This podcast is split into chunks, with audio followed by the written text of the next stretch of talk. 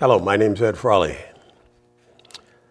Another good question here from a person that wrote us through the Ask Cindy portal on the front of Leerburg.com. Once again, and I say it at the beginning of all these, you don't need to be a customer of Leerburg to post a question to us on training, breeding, healthcare, behavioral problems. If we can answer it, we will answer it.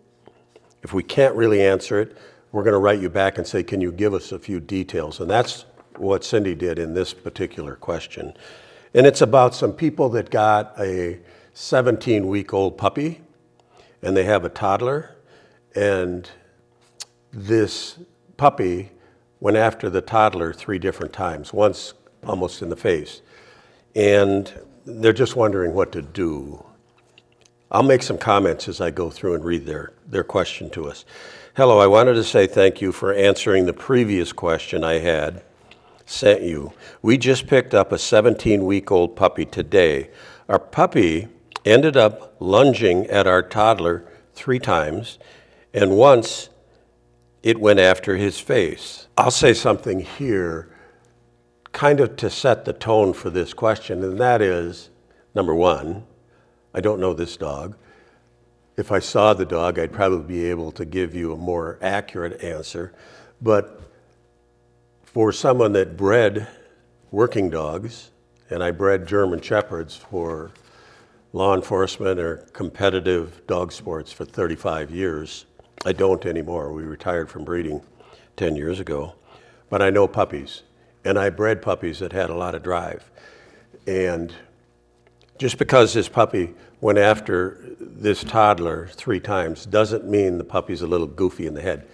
Okay, there's always a possibility that it could be. I don't know. I can't see it. But I look at it like this the litters that I bred had tons of prey drive. The litters that I bred, by the time they were five and a half, six weeks old, the way they play together is they jump on one another and they bite one another and they scream and holler. And, and that's how puppies interact with their litter mates. They play tug of war. They're always, they're always screaming, and, and it's just what they do. And it's the only thing they know how to do. So when a puppy then comes into a home, it doesn't know how to interact with people. It knows how to interact with its litter mates, but not with people. And we have to teach them that. Now, this puppy is 17 weeks old. I always set my puppies out when they're eight weeks old. So something's been going on with this puppy from eight weeks to 17 weeks, from the time it left its litter to 17 weeks. So we don't know anything about that. But we'll get some ideas here. But quite frankly, I would treat this puppy exactly the way that I treat the puppies that come or that go out or come into our home when we buy a new puppy uh, at eight weeks. So I'll, re- I'll continue here. This is what the person said. We've never encountered this behavior before, and we don't know what to do. We have a crate for his space, and we keep him on leash, which I've seen in the Leerburg videos. We tell people, you get a puppy, you keep it on leash in the house. You know how you know how long it takes a puppy to pee if it goes behind the couch?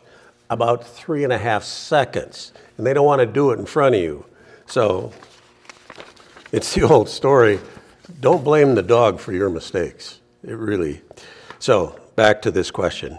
Is there anything specific or tips you found helpful that we can start right away with? Our plan is for the pup to be on leash now in the house and spending time in the dog crate and hopefully learn how to relax and have our son hand him treats through the crate. Also, would the Michael Ellis course on raising a puppy be a good course. I was thinking the relationship course would also be a good idea, but I'm not sure. Again, Cindy went back to this person and said, What kind of puppy do you have? And what are your training goals? Do you have prior dog experience? And for now, keep the puppy on leash and in the crate. And specifically, we use our, our puppies in X pens when we're able to stay in the room with them. We never leave a puppy in an X pen and leave because they can learn to climb out. And it's our job to teach them no, you don't climb out. If we put a puppy in a X-Plan and an X-Pen, and they come in different heights. So if we put them in an X-Pen and they try climbing out, I would just go up and bang the pen and make them fall off and say, no, don't do that, and toss them a toy or toss them a treat. Get their mind off of the fact of climbing out and onto something that you put in the X-Pen for the dog to play with. Cindy goes on, to expect a new 17-week-old pup to interact appropriately with a toddler on the first day is pushing it. I'll push it past pushing it. It's a terrible idea. You don't do that. You just don't do it.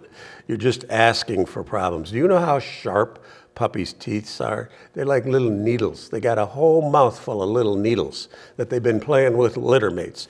And if they bite on it, you, you're going to jerk away. You're going to get a cut. And it's not out of aggression that the puppy's doing that. And to puppies or I'll even expand it that if people get rescue dogs and you bring them into their home, into your home, we call it uh, a honeymoon period, and it usually lasts for at least two weeks. So when we bring a dog in, we're not trying to do an awful lot of stuff with this dog in the first few weeks. We want them to just relax, learn who lives in the house, see who lives in the house, and Quite frankly, trying to get a child to hand treats to a puppy is also a recipe for a problem, a bad problem.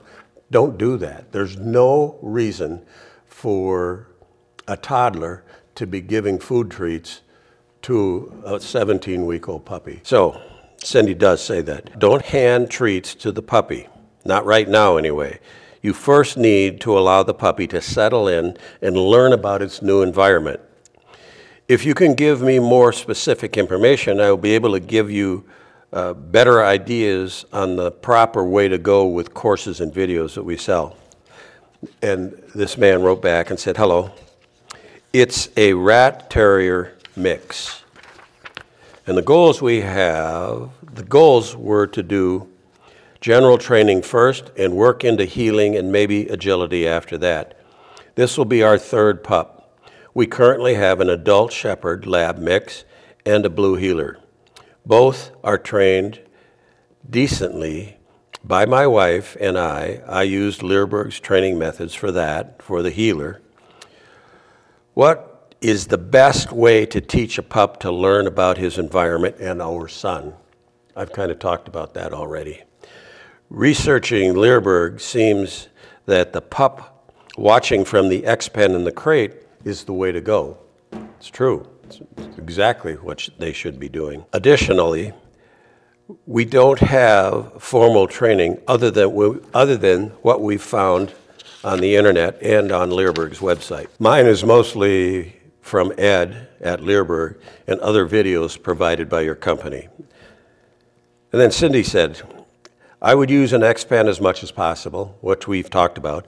I'd suggest your puppy eight weeks to eight months for the guidelines to start with and show how we and, and it shows how we raise puppies in our home. The Ellis puppy video is very good as well. I suggest both to my puppy clients if it's within their budget. There's a bit of an overlap in the material, but Michael's puppy course has a lot of content. It's almost seven hours of information. He wrote back, perfect. I'll start with yours, then Michael's, I believe. Is there a time period to expect for these things that I want to happen? And is there a good point to start in the course for my current situation? Good questions. There is no timeline when it comes to dog training. You have to deal with the dog that's sitting in front of you. And every dog is different, just like every single people, every single person is different. People ask us all the time, I'd like to have a step by step approach on how I train my dog. We can't give that. Nobody can give you that because you're always going to run into a situation that would interfere with your step by step little idea on what someone would tell you, and then you're screwed if you're going to think that that's going to solve your problem. You have to be able to understand the full training program and then think outside the box when a problem pops up. And that's really on you. So, Cindy says, there is no timeline when it comes to dog training and puppy raising, as they are all individuals, and it depends on the consistency of your management. So true. And on the environment that you put that puppy in and expect it to live in. I'd start at the beginning, Cindy said, and that's the truth. Always start at the beginning. Because I tell people when they get our courses, it's not a movie.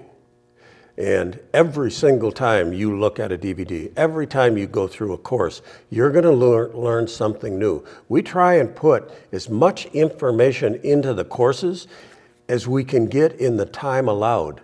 And sometimes it's a time constraint, especially in the old days when I used to produce videos, and you can only put three hours on a video. Some, sometimes you can stretch it, but then you lose quality in the image, so we tried not to do that.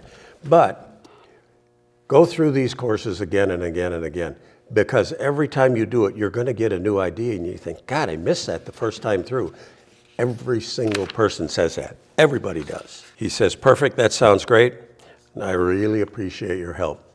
Again, it's nice when we have an interaction with people and we're able to help them and they listen to us and they follow what we're telling them to do because we know if they'll do what we recommend, and if they learn to think outside the box to solve their own problems based on the foundation that we've given them, they're going to be able to solve the problems they have with their dogs.